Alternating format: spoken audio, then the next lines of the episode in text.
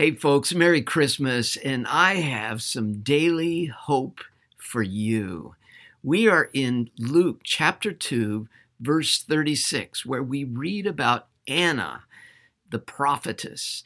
There was also a prophet, Anna, the daughter of Penuel of the tribe of Asher, and she was very old. She had lived with her husband just seven years after her marriage, and then was a widow until she was 84. She never left the temple, but worshiped night and day, fasting and praying.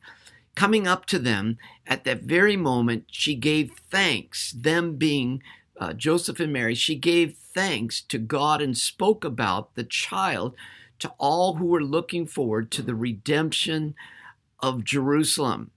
So Anna was this woman who apparently lost her husband early on in life. What a shame and what a loss. But out of that loss, she transferred that loss into a hunger and longing for God Himself. And, and, and the idea that the Messiah would one day come.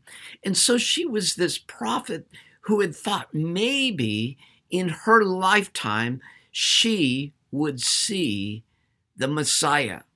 And so one day in the temple, there she is, having done this for most of her life, at least almost 60 years, she had been fasting and praying day and night in the temple, worshiping the love of her life, when all of a sudden, this young couple walks up with a baby in their arms and the spirit of the Lord comes upon her as a prophet, and she runs to them and announces uh, that this is in fact the Messiah, and she prays a blessing for this baby.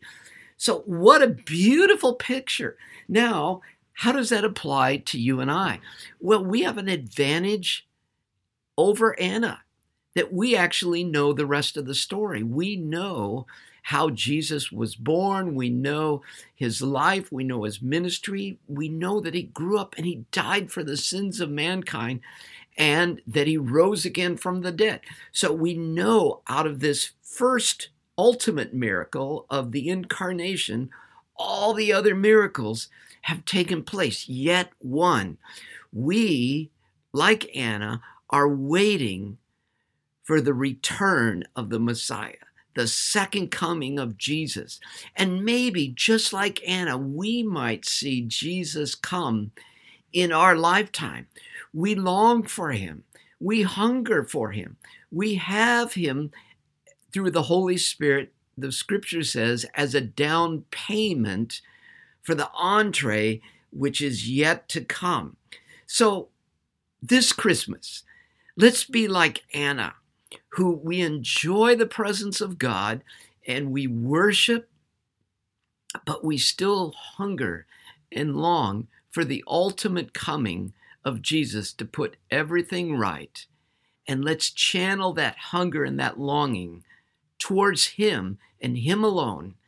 And maybe in our lifetime, we might see Jesus return face to face.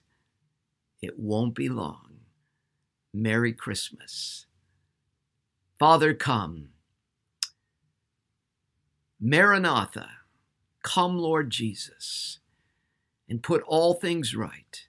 And yet, this Christmas, we thank you that you did come as a babe. You grew up amongst us. You died for us. You rose again from the dead. And we celebrate you this Christmas. In Jesus' name, amen. Merry Christmas.